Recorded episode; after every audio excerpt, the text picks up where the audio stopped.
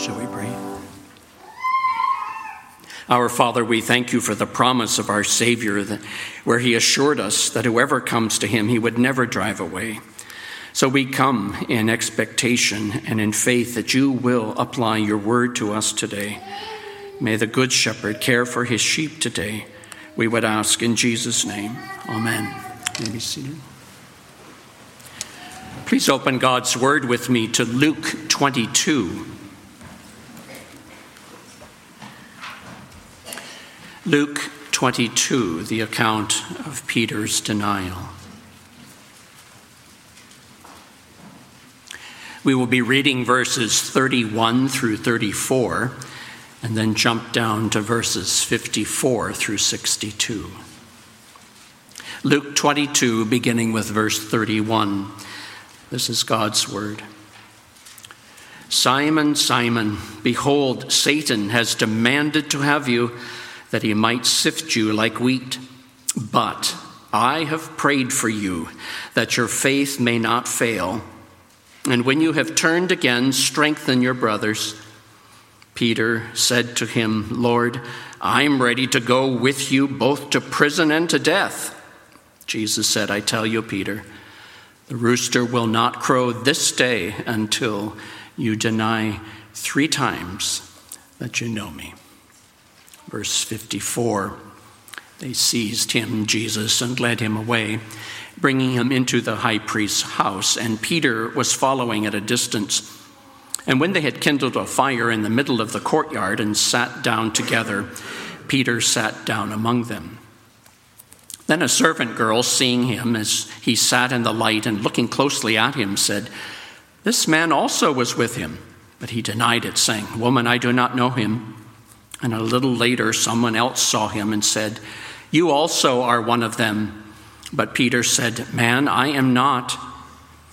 And after an interval of about an hour, still another insisted, saying, Certainly this man also was with him, for he too is a Galilean. But Peter said, Man, I do not know what you're talking about. And immediately, while he was still speaking, the rooster crowed.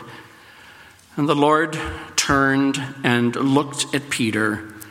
And Peter remembered the saying of the Lord, how he had said to him, before the rooster crows today, you will deny me three times.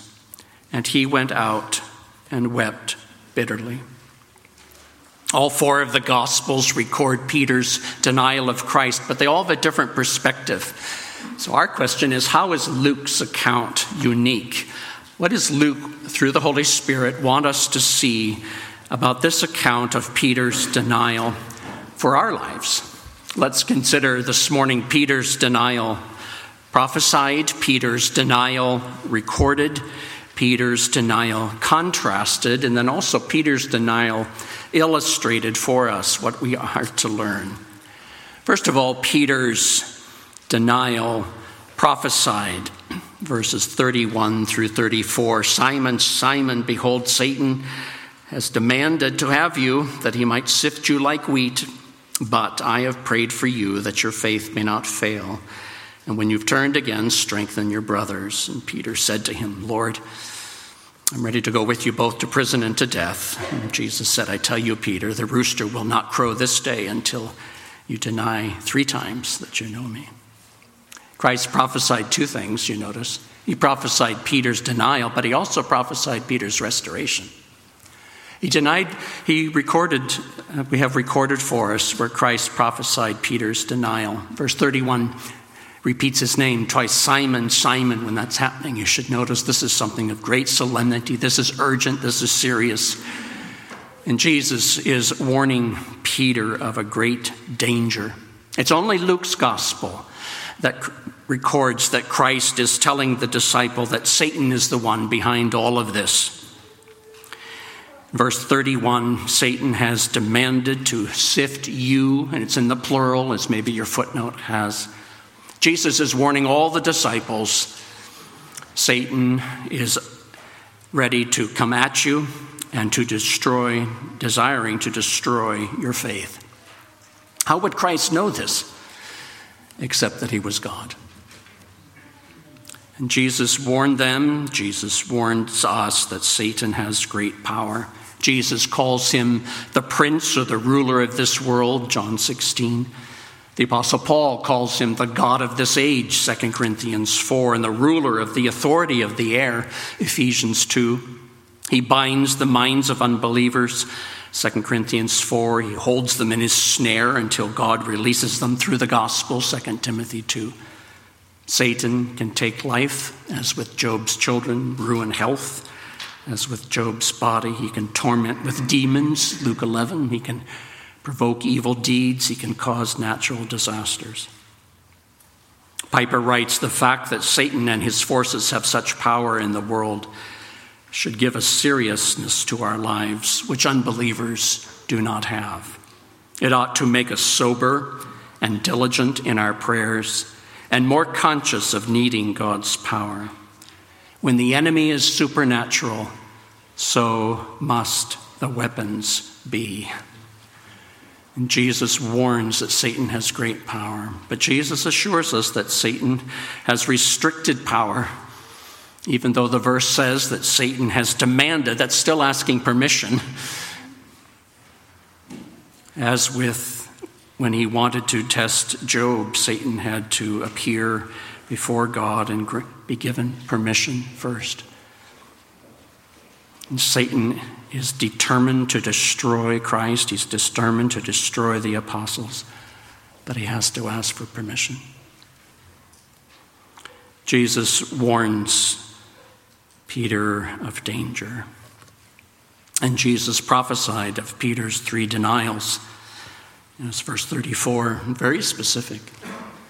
Within hours, this is going to happen this day, in fact, before morning. Christ said three times. And Peter did deny Christ, that he even knew him. And how does Christ know this? Except that he is God. In spite of the fact that Peter was warned about the danger, he fell to Satan's attacks within 24 hours. And he learned the hard way. So he would write years later counseling believers from his experience. He writes 1 Peter 5 8, Be sober minded, be watchful. Your adversary, the devil, prowls around like a roaring lion seeking someone to devour. I know. Christ prophesied Peter's denial. But Christ also prophesied Peter's restoration. That beautiful verse 32 starts with, but. What's Jesus doing? Jesus is now setting all of Satan's requests and everything that Satan is about to do and all of his attacks. Jesus is setting himself against that. But, and it's even better translated, I myself have prayed for you. The one who's going to the cross to, to crush the head of Satan I am praying for you, but I have prayed for you. What a comfort that Christ's prayers are personal. Verse 31 is yes, Satan has desired to or demanded to sift you, and the you is plural. And then Jesus says, But I have prayed for you, singular, that your faith may not fail. By individuals if any, that's the individual sin, we have an advocate, Jesus Christ, 1 John 2.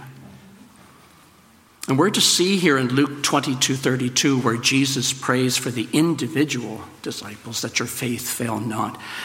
This is typical. This is what he's doing for all believers all the time.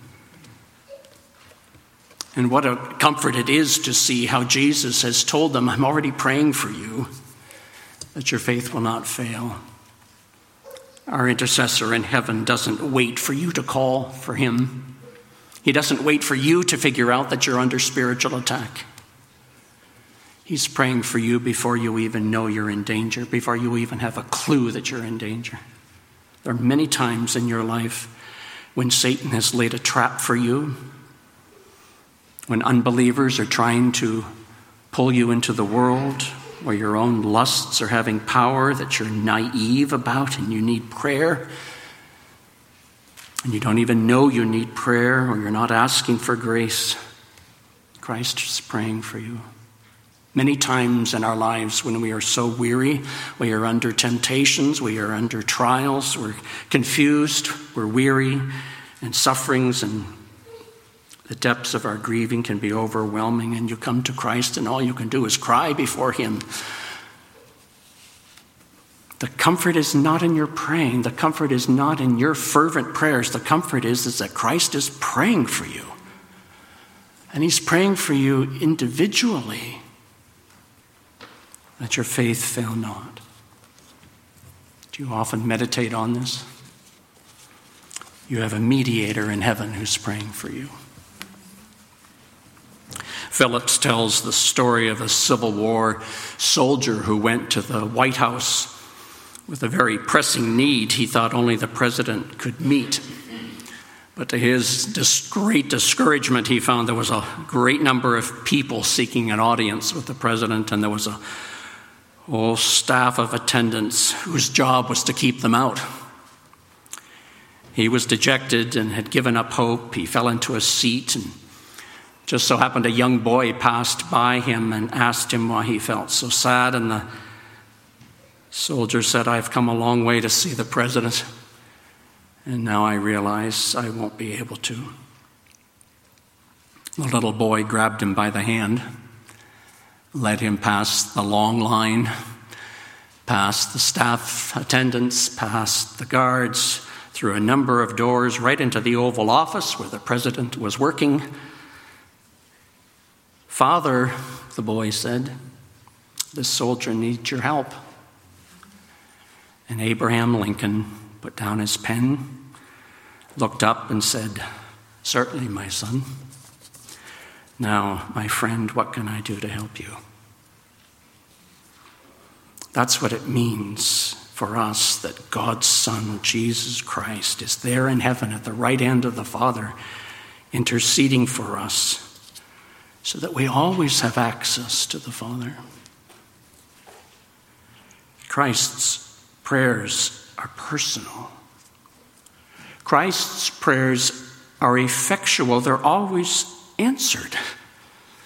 The reason that he can say, You will repent and you will be restored is that Christ is praying for them.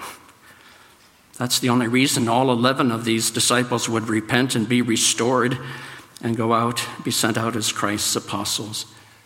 And that's the Lord's guarantee for you, believer. You've come to believe in Christ. Why? Well, because the Father chose you to believe. Why will you be restored from sin with your whole life in times of repentance and restoration? Because God has promised He will complete the work He's begun in you, and because Christ is praying for you. Piper writes Not only is God willing and supremely able to save forever all of us who trust Him, He also conspires with the Son to keep us trusting to the end. We're not left without a shield against the enemy, nor are we left to hold the shield of faith merely by our own strength. God will always see to it that faith has the victory and that his children have faith. Jesus said, John 10 27, My sheep hear my voice, and I know them. They follow me. I give them eternal life, and they will never perish. No one will snatch them out of my hand. My Father, who has given them to me, is greater than all, and no one is able to snatch them out of my Father's hand. I and the Father are one. Jesus says to Simon Peter, He says to the eleven, I've prayed for you. And my Father and I are going to hold you fast so that your faith will not fail. And that promise applies to you today. J.C. Ryle, the continued existence of grace in a believer's heart is a great standing miracle. His enemies are so mighty, his strength is so small, the world is so full of snares, his heart is so weak that it seems at first sight impossible for him to reach heaven. This passage before us explains his safety. He has a mighty friend at the right hand of God. Peter's denial is prophesied. And secondly, Luke tells us Peter's denial is recorded in verses 54 through 62. Jesus, Peter does not deny that Jesus is the Christ. He doesn't deny that Jesus Christ is Lord and God. He denies that he's his disciple. He denies that he has any relationship to Christ. Peter's first denial is recorded for us in verses 56 and 57. Then a servant girl, seeing him as he sat in the light and looking closely at him, said, This man also was with him. But he denied it, saying, Woman, I do not know him. Here we can go to John 18, which is filling in the detail that John knew the high priest and his family. And so that's why John is the other disciple that went to the gate and brought Peter in. So the two of them have been allowed right into the courtyard of the high priest, and there they are warming themselves in the fire, with the fire with the rest of the high priest's servants and officers. And while they're gathering there, warming themselves, a servant girl asks Peter this question, and he's unnerved. What was he expecting? Was he braced for a soldier to ask him? He was well prepared to face a mob, but he's caught off guard by a harmless little girl. Was he not thinking that temptation could come from the small, insignificant ways? Ephesians 6:11 says we are up against the schemes of the devil, his devising. He's calculating how he can get us to fall. And here he plans Peter to deny Christ through something very small a little girl's question. Peter's second and third denials are recorded in verses 58 through 60. And a little later, someone else saw him and said, You also are one of them. But Peter said, A man I am not. And after an interval of about an hour, still another insisted, saying, Certainly this man was also with him, for he too is a Galilean. But Peter said, Man, I do not know what you're talking about. And immediately, while he was still speaking, the rooster crowed. Here's a beautiful time to look at each of the Gospels and what they uniquely point at uh, in, at this moment.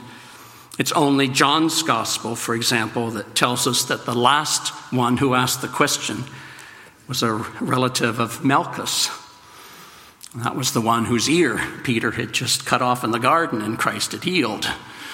So that man had a particular interest in asking Peter this question Are you the one? Only Mark's gospel adds another very significant detail that Mark says that Peter was warned that a rooster would crow twice before he denied Christ three times. So, in other words, after Peter first denied Christ, a rooster did crow a warning Peter, you're going the wrong direction. Peter, turn around. And after he denied Christ three times, the rooster crowed again. But only Luke tells us this in verses 61 and 62. And the Lord turned and looked at Peter. And it's the idea, looked at him straight in the face. And Peter remembered the saying of the Lord, better, literally, the word of the Lord, his prophecy. How he had said to him, Before the rooster crows today, you'll deny me three times. And he went out and wept bitterly. Christ's look was it a look of anger? Was it a look of judgment? Was it a look of shame? Peter, I'm so disappointed in you. Shame on you. Was it a look of surprise? Didn't see that coming. No, none of those. Christ's look was a look of assurance. Peter, you've disowned me, but I will not disown you. You say you do not know me, but I know you. It was a look of love and pardon. B.B. Warfield said, as our Savior was being tried and preparing to bear the sins of all of us on the cross, he had time to give one glance to a faltering disciple and to save his soul in the saving of the world. Peter's denial prophesied, Peter's denial recorded. Let's consider Peter's denial contrasted. His denial is being contrasted to two others in this chapter. Peter's temptation is being contrasted to Judas, and it's being contrasted to Christ. Peter's temptation is contrasted to Judas. Both Peter and Judas deny Christ. Both have been selected to be of the 12 apostles. They were with Christ for years. They'd witnessed the miracles. They'd heard the gospel proclaimed. They had seen people forgiven and restored and brought back to life. They've been at the Last Supper together, and afterwards they both weep for what they've done. The difference is Judas weeping was a remorse, but not repentance. It was a remorse, it was regret. What have I done? And it drove him to suicide, Matthew 27. But remorse is not repentance. Remorse is just feeling sorry for the sin. It's feeling sorry for yourself. It's feeling sorry in self pity. It's just sorrow. It's regretting the consequences. What did I do? What is this mess that I've gotten into? But remorse will always keep its pride in the process. It won't go to God for mercy. Peter wept, but went to Christ for mercy. The other difference is that both Judas' betrayal is recorded in verses 21 and 22, and Peter's betrayal, verse 34, they're mentioned side by side. Both men denied Christ, both wept for what they've done. It might appear that neither of them is ever going to recover. What's the difference? Christ has said to Peter, I've prayed for you. That's why you're going to be restored. Our only hope is Christ. Our only hope is Christ's promise and his prayers for us. Peter's temptation is being contrasted to Judas. Peter's temptation is also being contrasted in a greater way to Christ. Luke is intentionally, in this same chapter, putting Peter's temptation with Christ's temptation side by side. Or, if you will, it's, it's like that split screen on your computer or TV, it's, it's the inset box. He's, he's wanting to make it very clear these two, two things are happening at the same time. Christ's temptation is in the middle of Peter's being, being tempted and his denial. Christ is being attacked by false witnesses, but he makes a true confession. Peter is being attacked by true witnesses and makes a false confession. The two trials are reverses of each other. And, and why? Why are we, what do we just see? That Peter's trial, his temptation, and Christ's temptation, what, what's the comparison? Well, it's only by the comparison that we understand the strength and the fortitude of Christ. Jesus Christ is undergoing a colossal legal attack. Yes, Satan is behind it all, but he's, he's facing the sharpest minds. He's facing the Supreme Court. And the high priest, he's been in the courts all night, the Jewish courts, and he still has to face the three Gentile trials. He's been before the high priest Annas, he's going to be before the high priest Caiaphas. Total of six trials this day. And he's not only standing before the Supreme Court, the Sanhedrin, but he's correcting them and their own use of their own laws. What strength! Peter's only asked three simple questions, and one of them's from a harmless little girl, and he falls. Christ is having everything thrown at him, he stands. It's a contrast to show the strength of Christ. Contrast is also to show the sovereignty of Christ. Christ is not surprised by any of this. He's foretold at all, even to the details. He's foretold Peter's denial. Everything's happening as he said it would. Christ's sovereignty over large events, over world events to the smallest detail. He's being assailed in a kangaroo court to crucify the Lord of glory, but everything's under his control. He's controlling the hatred of the high priest. He's controlling the impulse of a slave girl to ask Peter a question. He's, he's in control of even when a rooster crows.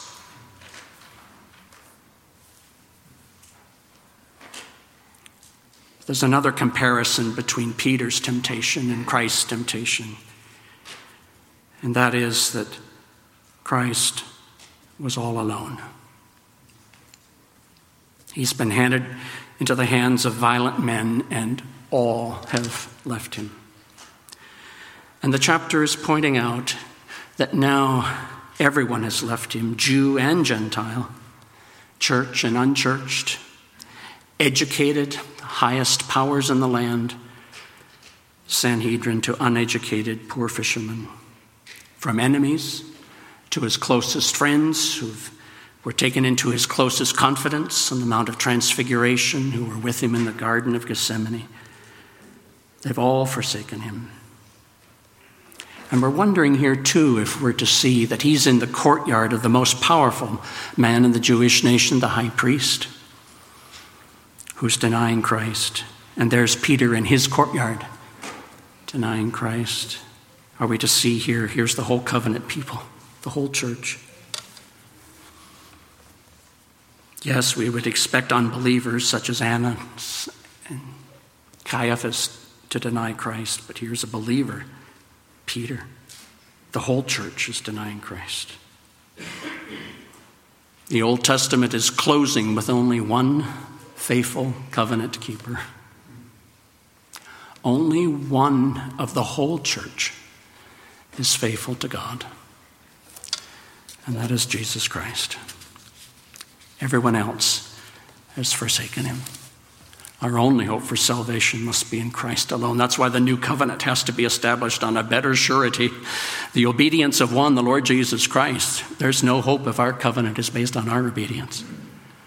The new covenant has to be based upon the death of Jesus Christ for our pardon from sin and based upon the obedience of Christ so that we stand under his righteousness. Salvation is by faith alone in Christ alone because he's the only one who's been faithful.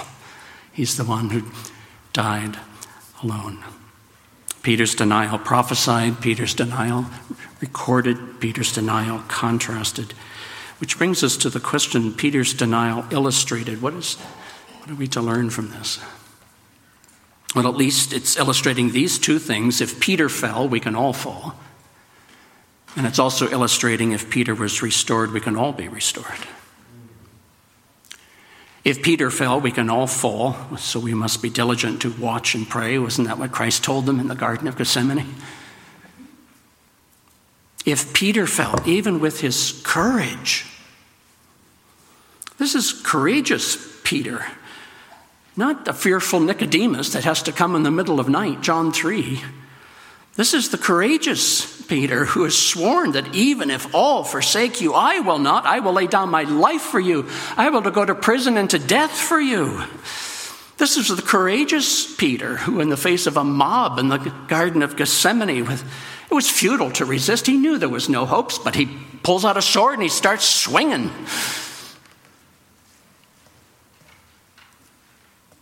This was Peter who he did not deny Christ because he was a coward. All the others have fled, they're all hiding. And he, he ran at first, but then he stopped, he returned, he went back to the very house of the high priest. Soldiers all around him who could have arrested him. This is not the behavior of a coward. He took courage to be here. He's in the inner courtyard with the enemies, he's behind enemy lines. Barclay says the tremendous thing about Peter was that his failure was a failure that could only have happened to a man of superlative courage. True, Peter failed, but he failed in a situation which none of the other disciples even dared to fare. He failed not because he was a coward, but because he was a brave man. The point is that Peter, the courageous Peter, could fall, we could all fall. If Peter fell, even with his courage, we can all fall. If Peter fell, even with his love, we can all fall. The reason he's there in the courtyard is because he loves Christ. He wants to see what's happening to his Savior. The reason he cut off the ear of the servant of the high priest, Christ had to rebuke him, but it was motivated out of love for Christ. The point is that even Peter, who loved his Lord, fell. We can all fall. Point is, if Peter fell even with his confession, it's Peter that confesses it of Jesus. You are the Christ, you're the Son of the living God, Matthew 16. when all the others were silent. The point is that Peter here is he's not a miserable, weak specimen among Christ's worst followers. He's being represented as the best of the best. And yet he's the one who falls dreadfully, speedily, thoroughly. We're to see our hope is not in Peter, it's his example of someone who said he would stand and never deny Christ. No, we are all weak. We will all fall in our own flesh. We're to see that it's only Christ who's the faithful, obedient Son. If Peter could fall, we must all watch and pray, knowing that we can do nothing without Christ. We're all like Peter. We can all fall into sin. Any believer, any age, any time, any sin, though we resolve and purpose not to do so. Ryken says we should never think that we are beyond the reach of any particular sin or that we can withstand temptation by our own virtue. J.C. Ryle, the best and highest saint is a poor, weak creature, even at his best times. Whether he knows it or not, he carries within him an almost boundless capacity of wickedness. However fair and decent his outward conduct may seem, there is no enormity of sin into which he may not run if he does not watch and pray, and if the grace of God does not hold him up. When we read the fall of Peter, we only read what might possibly befall any of ourselves. Let us never presume. Let us never indulge in high thoughts about our own strength. Scripture says, 2 Corinthians 12:10, when I'm weak, then I'm strong. The verse is true the other way around. When I'm strong, when I think I'm strong, that's when I'm weak.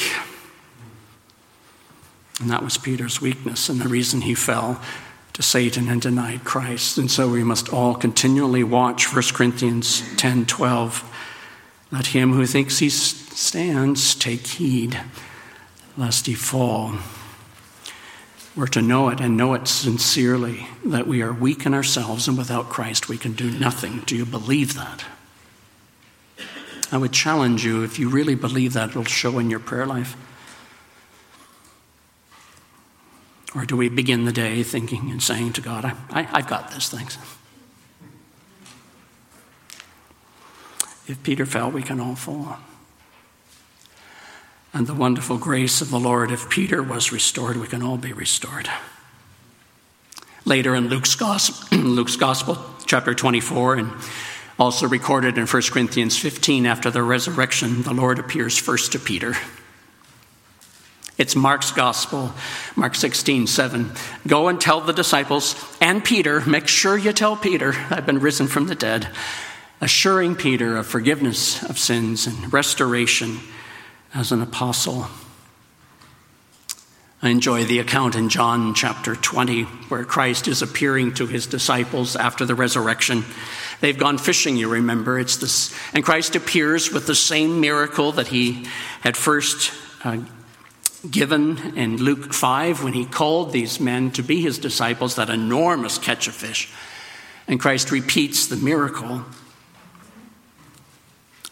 They acknowledge that it's him, they come on shore, and then it seems that Christ and Peter went for a walk, the two of them alone.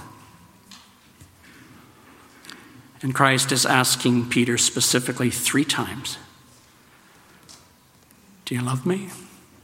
Three times to parallel his three denials. And each time Peter says, I love you. I do. And Christ says to him, I restore you. I've forgiven you feed my sheep, care for my church. And he assures Peter he's going to remain faithful to the end of his life. Peter restored and forgiven with no penance, no probation period, no earning back God's love or forgiveness. So, too, for us all, when you repent of your sin and trust in Christ for the forgiveness of sins, you turn from it in sorrow, endeavoring after new obedience there's full and free forgiveness. Rayburn writes, I am like Peter and in his inexcusable weakness, and you are too. There's no use denying it. But I want to be like Peter as well, and I'm sure you do too. If I must have his sin, as I must, I want his bitter tears, and I want his forgiveness.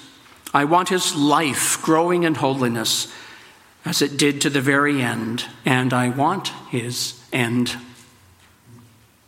C.S. Lewis, though our feelings come and go, Christ's love for us does not. It's not wearied by our sins or our indifference, and therefore it is quite relentless in its determination that we shall be cured of those sins at whatever cost to us, at whatever cost to Him. Whatever your sin, whatever your shame, whatever your regrets, don't let it be as Judas, just a remorse, but let it be a biblical repentance. Come to Christ for mercy and for cleansing and forgiveness. If you feel that you are broken and fallen and sinful, the gospel's for you. The gospel is the blood of Jesus Christ cleanses us from all sin. So abide in Christ each day, knowing that without him you can do nothing. Shall we pray?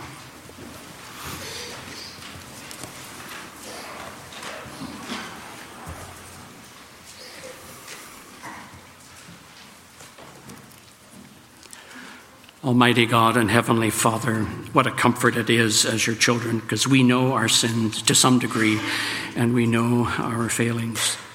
We have so far to go.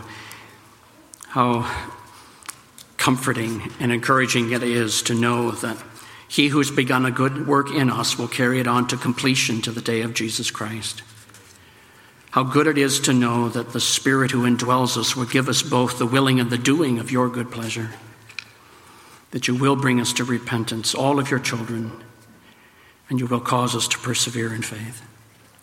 Thank you for this example from Peter, for how it points to Christ and his perfection and his beauty and his strength and his love for sinners. And how it also is warning us that our enemy, the devil, is a lion prowling around looking for someone to devour. May we be more careful, but yes, may we be more reliant and every day depending upon Christ, without whom we know that we can do nothing. We pray in his name. Amen.